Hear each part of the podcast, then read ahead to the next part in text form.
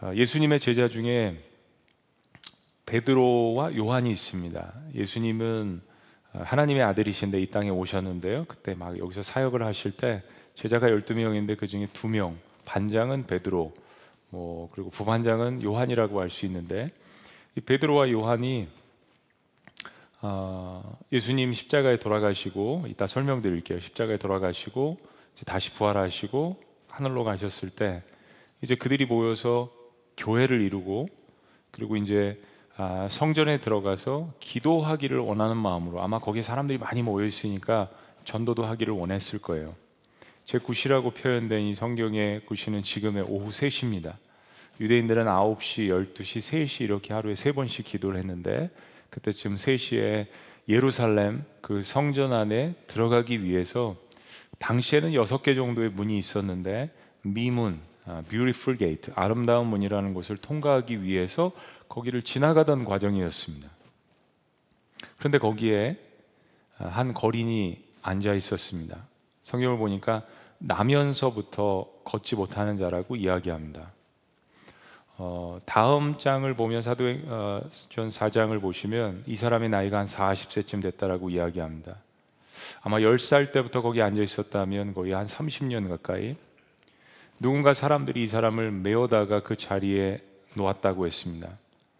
아마 두 가지로 생각해 볼 수 있겠죠.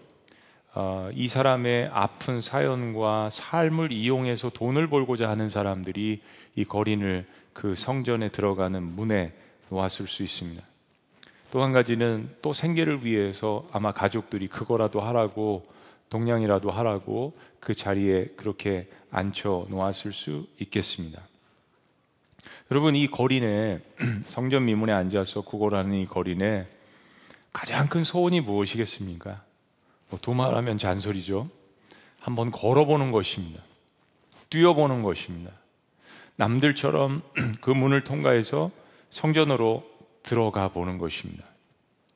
어떤 사람들에게는 일상의 일이 그리고 전혀 감사가 없을 정도로 반복되는 그런 일이 어떤 사람에게는 엄청난 기적이고 축복일 수 있다라는 것을 오늘 본문 말씀의 이 거린을 통해서 우리에게 보여줍니다.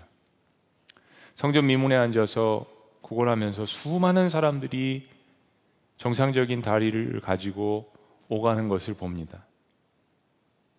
그런 세월이 2, 30년이었을 거예요. 아마 10살 때부터 그 자리에 앉아 있었다면, 그렇게 동냥을 했다면. 그런데 이 거리는 그 성전을 들어갈 수가 없습니다. 자신의 질병 혹은 불구가 된 그 몸을 치유하기 위해서 어떤 모든 방법을 인생 가운데 다 동원했을 거예요. 용하다는 의원도 찾아가 봤을 것이고, 용한 무당이라고 소문난 사람들도 찾아가 봤을 것이고, 하여튼 기적이라고 들려왔던 모든 소문들에 대해서는 가족들과 혹은 이 거린 스스로가 수많은 것들을 시도를 해 보았을 것입니다.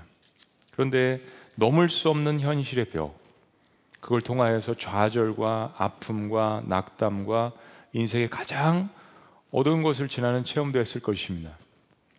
그런데 더더욱 가슴 아픈 것은 사람들의 시선과 멸시였을 것입니다. 장애인의 천국이라고 불리우는 미국에 제가 오랫동안 살았지만은 아, 제가 그런 미국에 살아보아도 장애라는 것은 그냥 그 자체만으로 대단한 고통입니다. 사람들이 이해할 수 없는 것입니다. 장인의 천국도 그런데 하물며 2000년 전에 유대의 상황은 얼마나 더 열악했겠습니까? 다리를 쓰지 못하는 이 사람이 성전 미문에 앉아 있었던 두 가지 이유를 생각해 봅니다. 하나는 성전에 들어갈 수 없었기 때문입니다. 성전 말 그대로 예배하는 곳입니다. 하나님을 만나는 곳입니다. 유대인이라면 히브리인이라면 이스라엘 사람들이라면 누구나 들어가 보고 싶어 하는 그곳입니다. 그런데 몸에 하자가 있는 사람, 연약한 사람, 아픈 사람, 사회적인 약자, 여자, 이방인들은 전혀 그 성전에 들어갈 수가 없었습니다. 지금 말씀드린 이 본문의 밈은 beautiful gate 아름다운 문입니다. 역사학자 요세푸스에 의하면 그가 살았을 때 이 성전을 들어가 봤다고 했는데 문이 두 겹으로 되어 있고요. 무려 그 문의 높이가 27m 어마어마하게 웅장한 문입니다. 그리고 금과 은으로 도색을 칠한 엄청나게 장엄하고 아름다운 성전으로 들어가는 그 문, 모든 사람들이 여러 개 다른 문들이 있지만 꼭 그 문을 통과해서 들어가고 싶은 문. 그래서 미문, 아름다운 문, beautiful gate라고 이름 지어져 있습니다. 그러니까 거린으로서는 수많은 사람들이 가장 많이 드나드는 그 문을 택했을 거 아니에요? 그러나 정작 자신은 누구보다도 그곳에 오랫동안 앉아 있고 오랫동안 성전을 들어가고 싶었지만 한 번도 그 성전을 들어가 볼 수 없는 환경 가운데 있었습니다. 우리 인생의 아이러니죠. 가장 하고 싶은데 할 수 없는 일들이 인생 가운데 이렇게 쌓여져 있습니다. 두 번째는 아까 말씀드린 것처럼 그가 성전 미문에 앉아서 수많은 드나드는 사람들에게 구걸을 하기 위해서 동냥을 하기 위해서 앉아 있습니다. 먹고 사는 문제 중요합니다. 우리의 인생에 먹고 사는 문제가 있다는 것을 오늘 거린이 보여줍니다. 하나는 꼭 하고 싶은데 할 수 없는 인생의 문제. 그 불가능을 뛰어넘을 수 없는 문제. 두 번째는 삶의 현실의 문제, 먹고 사는 문제가 있다라는 것을 오늘 보여줍니다. 이 거리는 그 길목에서 성전문을 드나드는 수많은 사람들을 만났을 것입니다. 아마 예루살렘의 장안의 화자가 된다는 이야기들은 모두가 다 섭렵하고 다 들었을 거예요. 기동량이 밝았을 것입니다. 장안의 화제, 스캔들, 정치 이야기, 경제 돌아가는 이야기, 로마가 어떻게 또 유대민족을 더 압제하나 이런 이야기들. 그러나 무엇보다도 그 당시에 가장 장안의 화제는 바로 기독교 공동체가 탄생한 것이었습니다. 그리고 그 주범은 바로 얼마 전에 십자가에 죽었다가 부활했다고 알려진 예수 그리스도였습니다. 그가 사람들을 고친다는 이야기도 들었습니다. 죽은 사람을 살리기도 하고 기적을 베풀기도 하고 하나님의 아들이라고 이야기하는데 정말 하늘에서 내려온 것 같은 그러한 모습으로 그런 말씀을 증거한다는 이야기도 들었을 것입니다. 거린 역시 그 소문을 듣고 그 예수 그리스도를 만나고 싶었을 것입니다. 그러나 그를 만나지 못했습니다. 그래서 오늘도 역시 성전 안으로 들어가는 누구나 들어가지만 아무나 들어갈 수 없는 그 문에 앉아서 구걸을 하고 있습니다. 우리 인생의 타이밍은 우리가 원하는 때가 아니라 하나님께서 원하시는 시간에 정확하게 임합니다. 바로 예수님의 제자인 수제자인 베드로와 요한이 그 미문을 통과해서 성전에 들어가서 기도하기를 원했던 것입니다. 거린이 베드로와 요한을 보고 구걸을 합니다. 선생님들 이 불쌍한 사람에게 적선 한 푼 해주시면 감사하겠습니다. 조금만 도와주십시오. 손을 내밉니다. 베드로와 요한이 뭐 큰 돈은 없었지만 동전 한 개 정도는 줄 수 있었을 거예요. 그리고 격려해주고 기도해주고 그리고 원래 목적인 성전으로 들어가서 기도하고 복음을 증거하려고 했을 수도 있었겠습니다. 그런데 베드로와 요한이 가던 길을 멈춥니다. 오늘 4절 말씀에 보면 베드로가 요한과 더불어서 함께 주목해서 이르되 우리를 보라. Looked straight at him. 이 거린을 주목했다라고 이야기합니다. 그냥 적선을 위해서 멈춘 것이 아닙니다. 그리고 동시에 그들도 주목한가 동시에 이 거린에게 우리를 주목하십시오라고 이야기합니다. Look at us. 우리를 바라보십시오. 여러분, 거린하는 사람에게 우리를 주목해서 우리를 바라보라고 이야기하면 이 거린이 얼마나 기대감을 가지고 아유 많은 적선을 하려고 하시나 보다 많은 도움을 주려고 하시나 보다라고 기대감에 잔뜩 부풀어 있지 않겠습니까? 5절 말씀은 이렇게 이야기합니다. 그가 그들에게서 무엇을 얻을까 하여 바라보고늘 사실 오늘 설교의 주제죠. 무엇을 얻을까 하여 무엇을 얻을까 하여 바라보니 소망 없는 낙담한 개슴츠레한 눈으로 그냥 지나가는 사람들에게 구걸을 했던 이 사람이 갑자기 정신을 차리게 됐습니다. 주목하라고 이야기하니까요. 야, 이제 뭔가 인생의 큰 거 한 방을 얻을 수 있는 기회가 생기나? 이 사람들이 뭔가 큰 것을 나에게 좀 적선을 하려고 하나? 이런 기대감을 갖지 않았겠어요? 그리고 주목해서 눈을 들어서 이 사람들을 보니까 남루한 옷차림입니다. 사실은 베드로와 요한은 과거에 어부였습니다. 이스라엘의 직업 중에서 별 볼 일 없는 사람들이었습니다. 여러분 기독교는 구제 종교입니다. 초대교회는 결코 구제하는 것을 게을리하지 않았습니다. 사회적인 약자들에게 어려운 사람들에게 다가가는 것을 가장 중요한 사명 가운데 하나로 여겼습니다. 왜냐하면 그게 예수 그리스도의 사랑이니까요. 그래서 때로 사람들은 은혜를 받으면 자신의 전 재산을 교회에 기부하기도 하고 자신의 재산의 일부를 가져와서 그걸 가지고 교회 리더들은 사람들을 돕기도 하고 물건을 가져와서 서로 같이 쓰고 통용하기도 했습니다. 최선을 다해서 예수 그리스도의 사랑을 그렇게 실천했던 공동체가 기독교 공동체입니다. 성경 말씀처럼 기독교인은 예수님의 사랑으로 줄인 자에게 빵을 줘야 하고 억눌린 자에게 자유를 선포해야 하고 상한 자를 치료할 줄 아는 그러한 예수님의 제자들이 되어야 합니다. 그러나 우리가 모든 사람들이 기독교인이건 비기독교인이건 잊지 말아야 하는 모두가 동감할 수 있는 어그리할 수 있는 사실이 하나가 있습니다. 언젠가 우리 모두는 그 제공된 빵 하나조차 먹을 수 없을 정도로 힘이 다 빠져나가서 결국은 죽음에 이른다는 사실입니다. 이거는 모든 사람들이 동의할 수밖에 없는 사실이죠. 창세기 3장 19절은 이렇게 이야기합니다.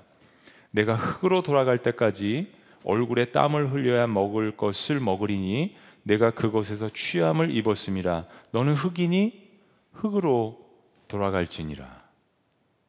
우리 모두는 알고 있습니다. 사람의 육신이 썩어지면 흙으로 자연으로 돌아간다는 것을 알고 있습니다.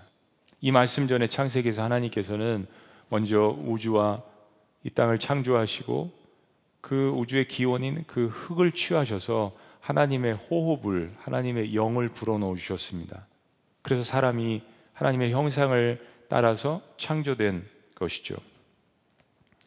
우리는 죽음과 동시에 흙으로 돌아가는 것 우리의 모든 인간의 운명입니다.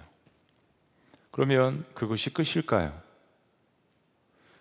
흙으로 창조됐으니 그러나 생명의 호흡을 받아서 이 땅에 살다가 삶이 막아가면 죽고 다시 흙으로 돌아가서 끝나는 것이 인생이라면 그것이 끝이라면 여러분 인생의 목적이 뭘까요? 인생이 허무하지 않겠습니까? 그게 끝이라면 왜 도덕적으로 살아야 하며 왜 선하게 살아야 하며 왜 착한 일을 해야 하며 왜 공동체가 필요하고 왜 사랑을 주고받아야 하며 왜 용서를 구해야 하고 용서를 해야 할까요? 흙으로 돌아가는 것이 인생의 마지막이라면 사실 인생은 meaningless 아무런 의미가 없을 수도 있는 것입니다.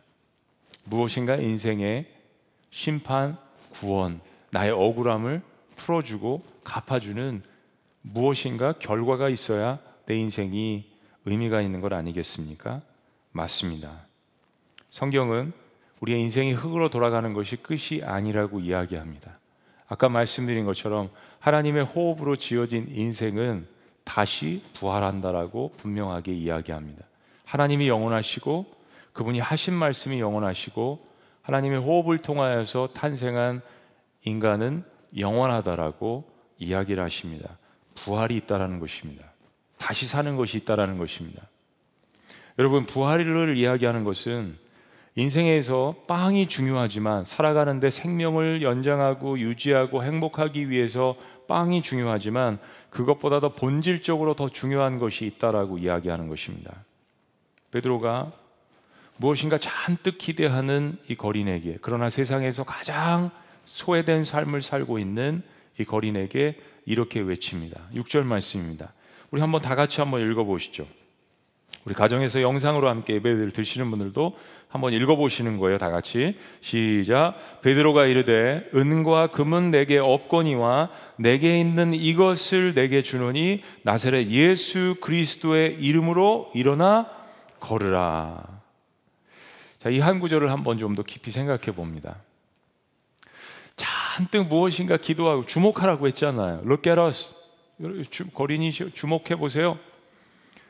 그런데 첫 번째 선포가 우리는 근거와 은이 없습니다라는 선포입니다. 이거 얼마나 거린에게 실망되는 이야기입니까? 나한테 지금 돈이 적선할 돈이 없다라는 이야기이지 않습니까? 우리에게는 근거와 은이 없습니다. 음, 삶의 현실은 녹록하지 않고 어렵고 그래서 입에 풀칠하기 위해서 지금 거기 앉아 있는 건데 병이 낫는 것은 둘째치고 오늘 하루 입에 풀칠할 천 원, 만 원의 적선이 필요한 사람, 사람인데 우리를 좀 바라보고 바라보라고 해서 바라보았는데 지금 잔뜩 기대하고 있는데 나는 근과 은이 없다라고 이야기합니다. 많은 사람들은 종교를 찾을 때 하나님을 찾을 때 근과 은을 원해서 찾을 수도 있다라고 생각합니다. 빵을 원해서 찾을 수 있다라고 생각합니다. 우리 인간의 본질이니까요. 사실 이건 그래도 너무한 거 아니에요? 천 원, 만 원을 원했잖아요. 하루 살아갈 양식을 원하지 않았습니까? 제가 미국에서 사역을 하면서 노숙자 사역을 해본 경험으로는 이분들이 뭔가 큰 거를 원하는 게 아니더라고요. 가서 따뜻한 말, 격려 한마디, 소망이 되는 기도, 말씀, 그리고 따뜻한 커피 한 잔, 빵, 이거 원하는 거거든요. 그런데 베드로는 이 세상의 소망을 대표하는 금과 은이 없답니다. 이 선언은 사실 성전 미문의 거린에게는 가장 큰 절망이고 기분 나쁜 이야기일 수 있습니다. 그러나 현실을 직시하게 합니다. 인생은 현실 가운데 살아가고 있습니다. 피할 수 없는 그 현실을 직시하게 합니다. 이건 바로 베드로와 요한의 간증이기도 합니다. 그들은 어부였습니다. 낮고 천한 직업이었습니다. 근데 그들이 예수 그리스도를 만났습니다. 그리고 모든 것을 버리고 자신의 전생애를 걸었습니다. 이제 그들에게는 금과 은이 없습니다. 자신들의 삶의 간증입니다. 그러나 베드로는 그의 인생의 반전을 한마디로 소개합니다. 형제님, 나에게는 근거와 은이 없습니다. 그러나 지금 이 시간 내가 당신을 축복하기를 원하는데 나의 삶을 축복하시고 나를 사랑하시고 나를 구원하신 그분의 이름 아마 형제님도 들었던 그 이름 하나님의 아들이신 예수 그리스도의 이름을 선포합니다. 형제님 일어나 걸으십시오. 저에게 있는 예수 그리스도 이름으로 선포합니다. 형제님 일어나 걸으십시오. 그리고 그 거린 형제의 손을 힘껏 붙들고 그를 일으켰습니다. 태어나면서 한 번도 걸어본 적이 없는 사람입니다. 물리학적으로, 의학적으로 발목과 무릎에 힘이 없고 근육이 다 죽어 있는 상태입니다. 이건 기적 아니면 일어날 수 없는 일이죠.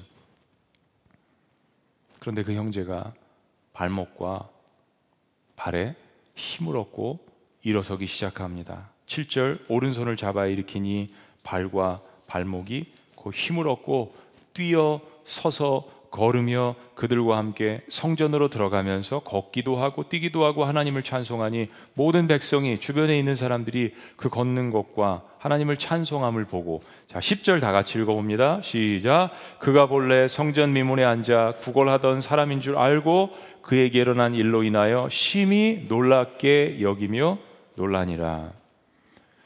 여러분 얼마나 기뻤을까요? 이건 뭐 두말하면 잔소리죠 지금 여러분들이 소원하시는 여러분들의 가장 큰 소원이 이루어졌다고 생각하셨을 때 그걸 상상해 보시면 될 거예요. 얼마나 큰 마음의 기쁨이 가득 찼을까요? 뛰었습니다. 걸었습니다. 그런데 우리가 주목해야 될 한 가지가 있습니다. 이 거리는 자신의 발목에 힘을 얻고 걷고 뛰면서 가장 먼저 한 일이 있습니다. 바로 성전 안으로 들어갔습니다. 그렇게 힘을 얻었으면 새로 생긴 그 힘과 걷게 된 그 발을 가지고 세상에 나가서 자랑도 할 법하고 동네에 들어가서 뭐라고 이야기할 수도 있고 그리고 이제는 보란 듯이 열심히 일해서 돈을 벌어볼 법도 한데 이제는 적선을 하지 않아도 되니까 그 여러 가지 모든 평상시에 하고 싶었던 일들이 생각났을 법한데 그 모든 것을 거두절미하고 가장 첫 번째 그는 성전 안으로 들어갔다라고 성경은 이야기합니다. 가장 본질적인 것을 깨달았습니다. 누가 자신의 삶을 구원해 주었는지 그 하나님을 찬양하고 싶었습니다. 사실은 매일매일 동냥하면서 입에 풀칠하고 싶었는데 많은 사람들이 성, 성전 미문을 통하여서 성전 안으로 들어가는 그 모습을 보고 가장 깊숙한 실제적인 마음 깊숙한 곳에서 이 거린이 원했던 것은 들어가서 하나님을 만나보고 싶었던 것입니다. 예배하고 싶었던 것입니다. 그리고 그 치움과 더불어서 그런 성전 안으로 하나님을 찬양하며 뛰며 들어갔습니다. 그 거리는 베드로와 요한이 고백, 고백한 대로 금과 은은 얻을 수 없었지만 금과 은의 주인이신 이 세상의 주인이신 가장 중요한 선물을 받았습니다. 바로 하나님을 만나고 성전 안으로 그가 들어가는 놀라운 기쁨을 맛볼 수 있었던 것입니다. 사실 저와 여러분들은 이 거린보다 못한 존재입니다. 왜냐하면 저와 여러분들은 이방인이기 때문입니다. 아마 여러분들을 초청한 오늘 처음으로 예배 드리시는 분들, 여러분들을 초청한 소위 말하는 그리스도인이라고 하는 분들, 혹은 지금 말씀을 전하는 저 역시 우린 유대인이 아닙니다. 유대 전통에 의하면 성전은 유대인들만 들어갈 수 있었습니다. 히브리 사람들, 이스라엘 민족만 들어갈 수 있었습니다. 저와 여러분들은 이방인입니다. 우리는 성전에 들어갈 수 있는 존재가 아니었습니다. 하나님을 만날 수 있는 존재가 아니었다는 이야기입니다. 근데 성경은 예수님을 믿는 모든 자들에게 그가 누구든지 이 거린에게 임했던 동일한 은혜가 주어진다라고 이야기합니다. 성경의 히브리서 10장 19절은 이렇게 이야기합니다. 그러므로 형제들아, 그러므로 여러분, 우리가 예수의 피를 힘입어 십자가에서 돌아가신 그 하나님의 그 은혜를 힘입어 예수 그리스도의 은혜를 힘입어 성소 곧 지금 이야기하는 하나님을 만나러 들어가는 그 예배 성전에 즉 하나님을 만나는 담력을 얻었다라고 이야기합니다. 우리를 창조하신 하나님께로 나아갈 수 있는 유일한 방법은 금과 은이 아닌 이 세상의 고난과 성공의 기준이 아닌 바로 하나님의 아들 예수 그리스도십니다. 저는 오늘 본 말씀이 너무 어렵습니다. 그리고 설교자로서 피하고 싶은 본문 말씀입니다. 오늘 사랑하는 여러분들을 VIP 리스트에 올려놓고 초청을 하고 왜 제가 피하고 싶은 이 본문 말씀을 하나님께서 주셨을까? 오늘 여러분들에게 말씀드리길 원합니다. 한 5년 전쯤 베네수엘라 선교를 간 적이 있었습니다. 제가 섬겼던 교회는 미국 사람들이 많았기 때문에 미국 사람들과 형제인들과 한국 분들과 같이 한 열댓 명 선교를 갔습니다. 당시에 베네수엘라에는 폭동이 일어나서 뉴욕 타임즈에도 크게 기사가 실려서 수천 명 드나드는 베네수엘라 공항에 수도의 공항에 들어갔는데 저희 선교팀 말고는 아무도 없었습니다.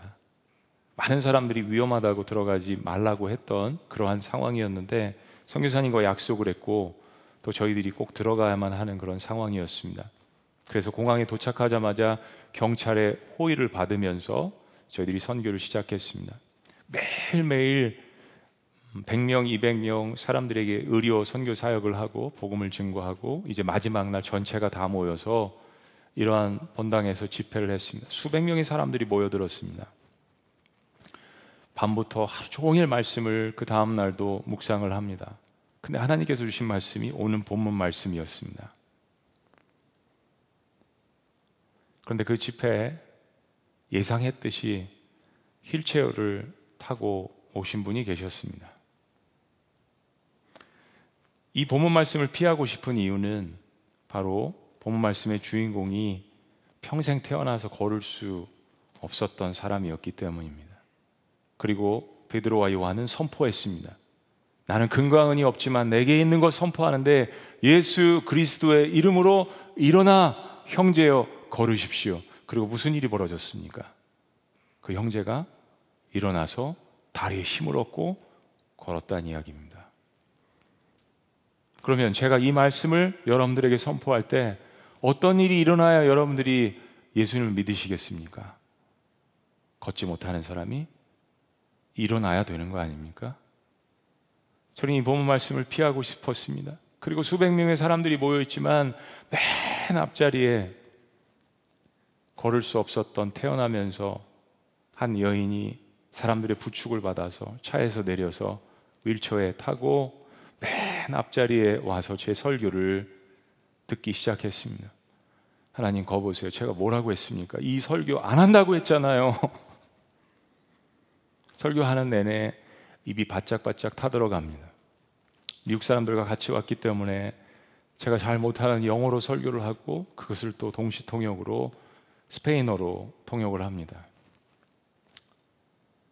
그리고 이 본문 말씀을 다 선포한 후에 죽기 살기로 그냥 믿져야 본전이지 선포를 하고 그 수백 명의 사람들과 함께 여러분 이 자매님을 위해서 우리 함께 기도합시다.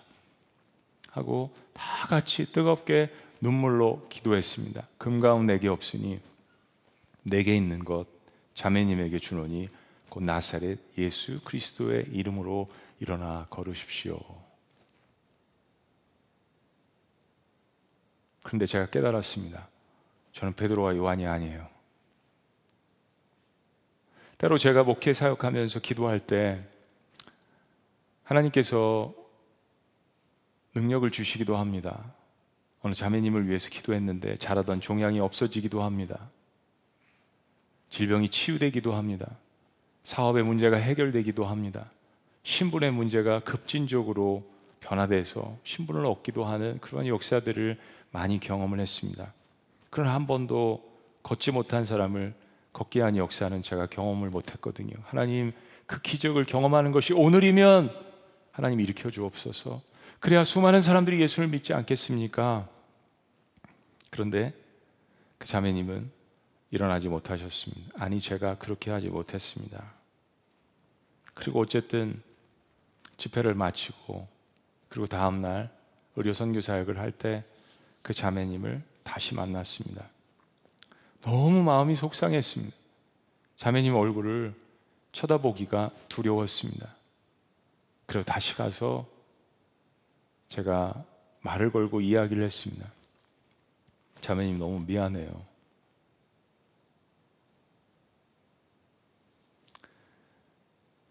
그때 자매님이 그렇게 이야기를 하시더라고요. 목사님, 저도 솔직히 많이 기대했습니다. 그리고 그만큼 많은 실망감이 있습니다. 그러나 목사님께서 저에게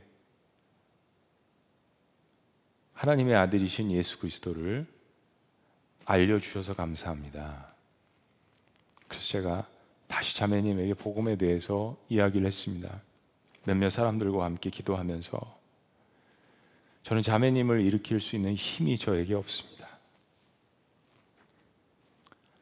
어, 저는 의사도 아니고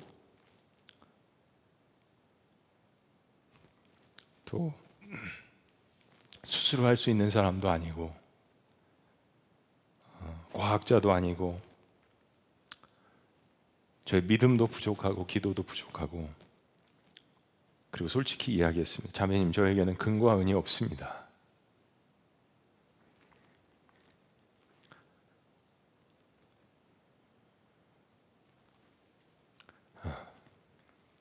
그러나 제가 오늘 분명하게 자매님에게 드릴 수 있는 가장 큰 선물은 오늘 저를 이 베네수엘라까지 인도하시고 그리고 저를 구원해 주시고 저의 죄를 용서하시고 저를 하나님의 자녀 삼아 주시고 저를 목회자로 만들어 주시고 오늘 자매님을 위해서 기도할 수 있도록 축복할 수 있도록 해 주신 그 예수 그리스도를 자매님에게 선물해 드리는 것입니다. 그리고 다시 한번 안수 기도를 해 드렸습니다. 그 자매님은 예수 그리스도를 삶의 구세주로 영접하셨습니다. 그 후에 그 자매님이 일어나셨는지 어떻게 됐는지 저는 알지 못합니다. 그러나 분명한 것은 그 자매님에게 하나님을 만날 수 있는 길이 활짝 열려져 있다라는 것. 누구든지 예수 그리스도 이름을 부를 때 하나님을 만날 수 있고 그 성전문에 들어갈 수 있다라는 그 사실 확실히 그 자매님이 예수 그리스도를 영접하시고 삶 가운데 가장 큰 구원의 놀라운 선물을 받으셨다라는 것을 확신합니다. 그리고 무엇보다도 구원의 확신과 영생을 얻으셨기 때문에 이 땅에서의 어떤 가장 아름다운 사람들의 모습보다도 가장 더욱더 아름다운 모습으로 하나님께서 천국에서 그녀를 부활해서 영접시켜 주시고 만날 것을 확신하는 제가 자매님에게 말씀드렸던 그 믿음에 대한 확증이 있습니다. 미문, 아름다운 문. 누구나 통과해서 성전으로 들어가는 문이었습니다. 그러나 수많은 사람들은 사람들이 정한 율법 때문에 그 안으로 들어갈 수 없었습니다. 그래서 그 문을 모든 사람들이 통과할 수 있도록 하나님께서는 이 땅에 저와 여러분들을 위해서 하나님의 아들이신 예수 그리스도를 보내주셨습니다. 그리고 그분이 우리 모두가 그 문을 통과할 수 있도록 우리가 인생 가운데 짊어지고 있는 모든 죄와 허물과 고통과 고난의 문제들을 대신 뒤집어 쓰시고 하나님의 신분으로서 나를 대신해서 십자가에 돌아가신 것입니다.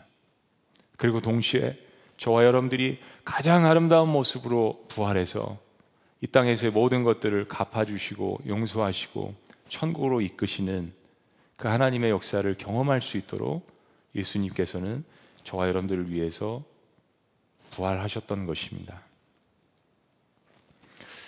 무엇을 얻을까 하여 무엇을 얻을까 하여 우리는 참 인생 가운데 무엇을 얻을까 하여 많이 찾아다닙니다. 오늘 그러는 가운데 때로는 여러분께서 알지 못하시는 가운데 하나님께서 이 자리로 여러분들을 초청하셨습니다. 여러분들을 사랑하셔서 놓고 기도하며 VIP 리스트에 올리신 분들, 그분들에겐 금과 은이 없습니다. 그리고 오늘 여러분들을 사랑하는 마음으로 이 말씀을 전하는 저도 금과 은은 없습니다. 우린 최선을 다해서 예수 그리스도께서 보여주신 긍휼 사역, 이웃을 돕고 먹이고 입히는 구제 사역에 최선을 다할 것입니다. 그러나 우리에게는 세상이 말하는 근거와 은은 없습니다. 그러나 오늘 이 시간 그 근거와 은을 주장하시고 창조하시고 무엇보다도 우리의 인생을 창조하시고 구원하시고 이끄시고 용서하시고 다시 한번 그 영원한 곳으로 우리를 인도하시는 그 하나님의 아들 예수 그리스도를 여러분에게 소개해 드렸습니다. 그리고 말씀하십니다. 내 딸아, 내 아들아, 내 아들 예수 그리스도의 이름으로 명하노니 일어나 걸으라. 기도하시겠습니다.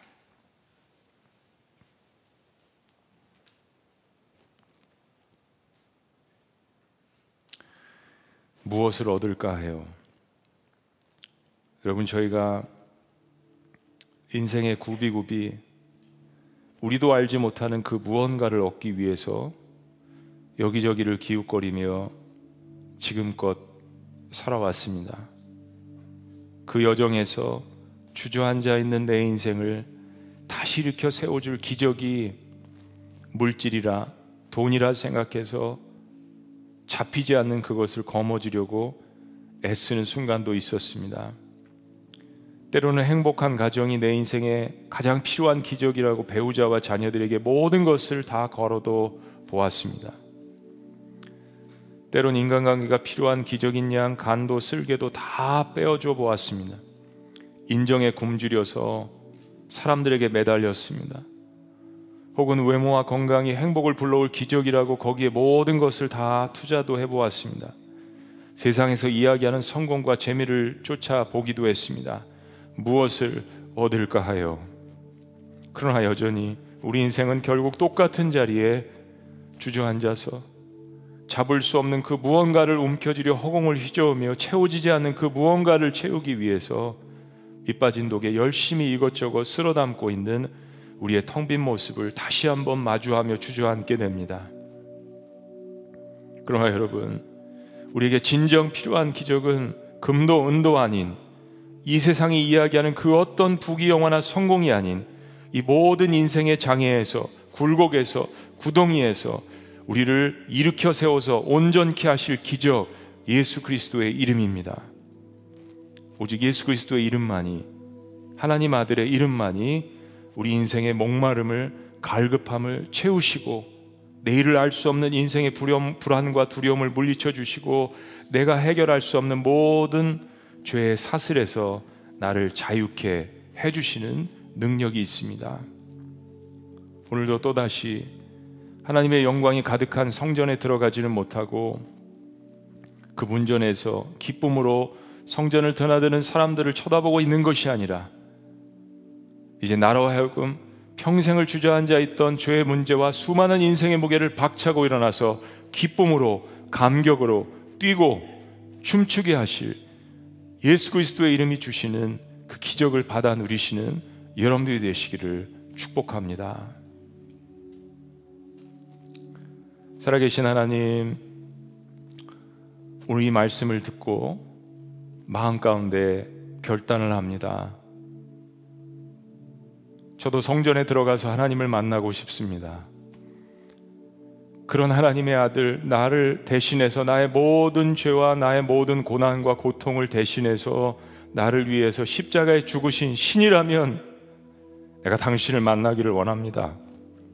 저를 도와주시고, 저를 살려주시고, 오늘 저를 일으켜 주옵소서 라고 고백하시는 분들이 있다면 오늘 소를 들어주시면 여러분들을 위해서 제가 기도해 드리겠습니다. 여러분들을 주님께로 인도하는데 도움을 드리도록 하겠습니다. 오늘 제가 예수 그리스도를 저의 삶의 주인으로 영접하기를 원합니다. 제가 그런 하나님을 만나기를 원합니다. 저도 성전으로 들어가기를 원합니다. 오늘 결심하시는 분들 우리 손을 들어 주시면 좋겠습니다. 우리 수지에서도 감사합니다. 우리 분당에서도 또 영상으로 함께 예배 드리시는 분들도 각 부속실에서도 제가 오늘 그런 예수 그리스도를 저의 삶의 주인으로 영접하겠습니다. 우리 아시는 분들 오른손을 들어 주시면 여러분들을 위해서 기도하겠습니다. 감사합니다. 감사합니다. 감사합니다. 감사합니다. 여러분들의 결단입니다. 하나님과 여러분 인생의 결단입니다. 보이지는 않지만 우리 분당에서도 그리고 각 가정에서도 그리고 부속실에서도 혹은 일터에서 우리 말씀에 귀를 기울이고 있으신 모든 분들을 다시 한번 격려합니다. 제가 그런 예수님, 그런 하나님, 제 인생을 한번 맡겨보기를 원합니다. 저를 붙들어 주옵소서. 그런 분들 우리 자리에서 다 같이 한번 일어나십니다. 모두 다 눈 감고 있고 여러분들과 하나님과만의 결단입니다. 우리 손 드신 분들 자리에서 일어나십니다. 근가은 내게 없으나 나에게 있는 것 내게 주니 곧 예수 그리스도의 이름으로 일어나 걸으라. 감사합니다. 감사합니다. 한 영혼이 돌아오면 천하보다 더 귀하다고 말씀하신 하나님. 한 영혼을 보시고 그가 돌아오는 것을 보시고 천국에서 잔치를 벌이겠다라고 말씀하신 그 주님께서 여러분들을 주목하십니다.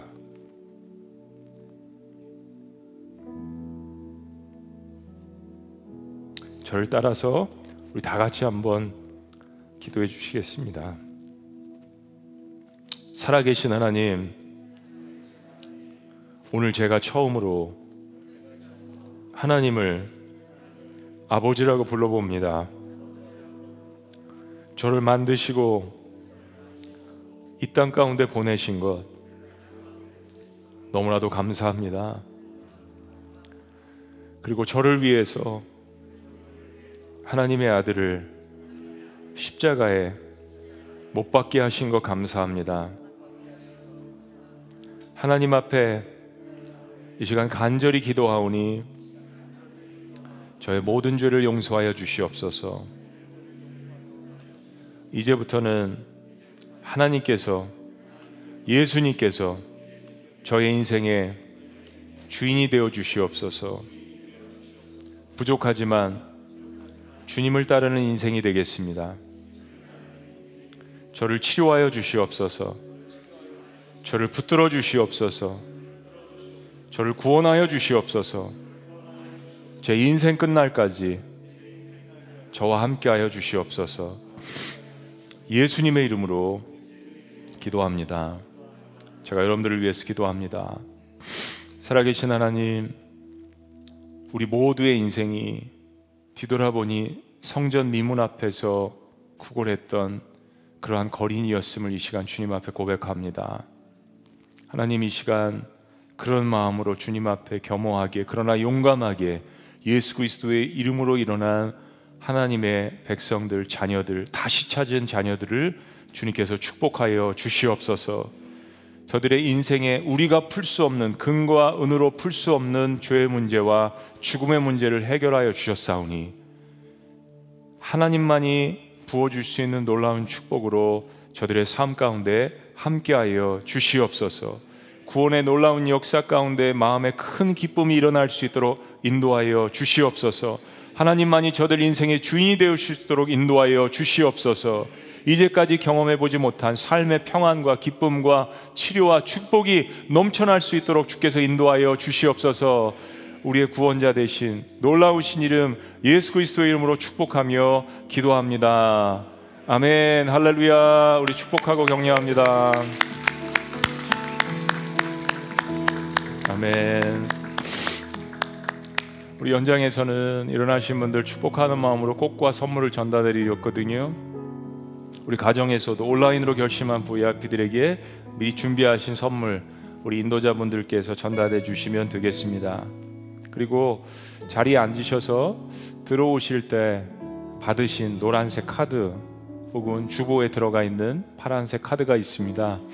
그 카드에 여러분 이름과 연락처를 적어 주시면 어, 여러분들을 위해서 기도하는 데만 저희 리더들만 어, 저희 몇 사람들만 보고 여러분들 신앙생활에 도움이 되는 것들 보내드리고 기도하도록 하겠습니다. 오늘 온라인으로 결심하신 분들 혹은 혼자 예배를 드리시면서 가정이나 일터에서 드리신 분들은 더보기란을 누르시면 거기에 블레싱 2021년 결심 카드 작성이라는 란이 있습니다. 거기 클릭해 주시고 동일하게 여러분의 성함과 또 어, 여러 가지 연락처를 적어 주시면 어, 여러분들을 위해서 동일하게 기도하고 안내 드리도록 하겠습니다. 아까 말씀드린 것처럼 오늘 저녁 6시에 저보다 훨씬 더 귀한 간증과 또 삶이 있으신 우리 이녀한 박사님을 통하여서 왜 그 파란 눈의 사람이 125년 동안 4대 가문으로 이 땅에 오셔서 예수 그리스도의 사랑을 증거했는지 왜 우리 민족을 그렇게 사랑하시는지 우리 귀한 간증 6시에 현장이든 혹은 아, 우리 영상으로도 함께 들으셨으면 좋겠습니다. 분당에 많은 자리가 있습니다. 함께 오셨으면 좋겠어요. 우리 자리에서 다 같이 일어나십니다. 오늘 본문 말씀을 요약한 찬양이 있습니다. 슬픈 마음 있는 자, 몸과 영혼 병든 자, 누구든지 부르시오, 예수 이름 부르시오. 은과 근 내게 없으나 나 가진 거 너에게 주니 능력의 이름 예수라, 예수 예수. 우리 같이 함께 기도하는 마음으로 함께 찬양하십니다. 그리고 마친 후에 제가 여러분들을 위해서 다시 한번 기도하도록 하겠습니다.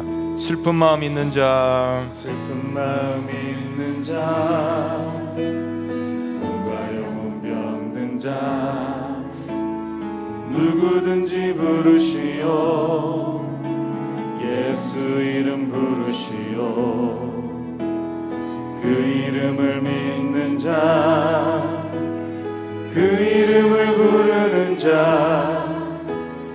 그가 어떤 사람이든 그는 구원 얻으리 다시 한번 고백합니다. 슬픈 마음 있는 자, 슬픈 마음 있는 자 몸과 영혼 병든 자, 누구든지 부르시오. 누구든지 부르시오 아멘. 예수 이름 부르시오. 예수 이름 부르시오 그 이름을 믿는 자, 그 이름을 믿는 자, 그 이름을 부르는 자, 그 이름을 부르는 자, 그가 어떤 사람이든, 그가 어떤 사람이든, 그는 구원 얻으리. 다 같이 선포합니다. 예수, 예수, 예수, 예수, 그 이름 예수 나 외쳐 부르네. 예수 예수 예수. 오그 안에 그 이름 예수 나 외쳐 부르네. 예수 그리스도 없으나 나 가진 것 너에게 주니 능력의 이름 예수라. 응각은 내게 없으나 나 가진 것 축복합니다. 나 가진 것 너에게 주니 능력의 이름 예수라. 그 이름을 부르시오. 그 이름을 믿는 자. 그 이름을 외치는 자. 이름을 외치는 자. 어떤 사람이든 어떤 사람이든 그는 주의 영광 보리라. 선포합니다. 예수. 예수 예수. 오 능력의 그 이름 예수. 나 외쳐 부르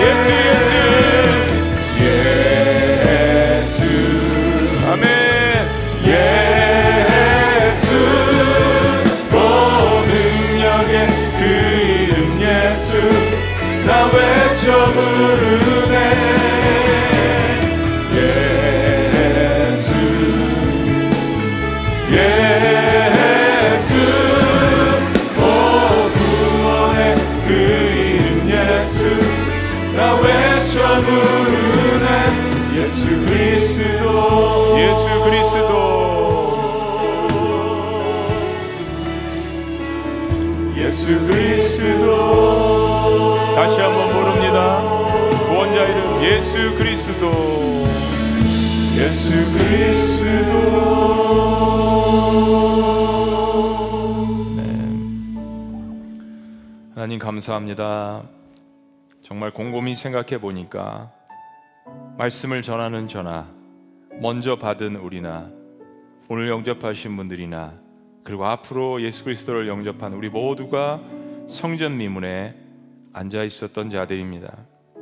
하나님께 나아가고 싶지만 우리의 욕심 혹은 근가은 성공을 바라는 마음, 인정을 받고 싶은 마음, 그 세상의 기준으로 똘똘 뭉쳐 있어서 단 한 번도 성전에 하나님 문에 들어갈 수 없었던 우리 자신.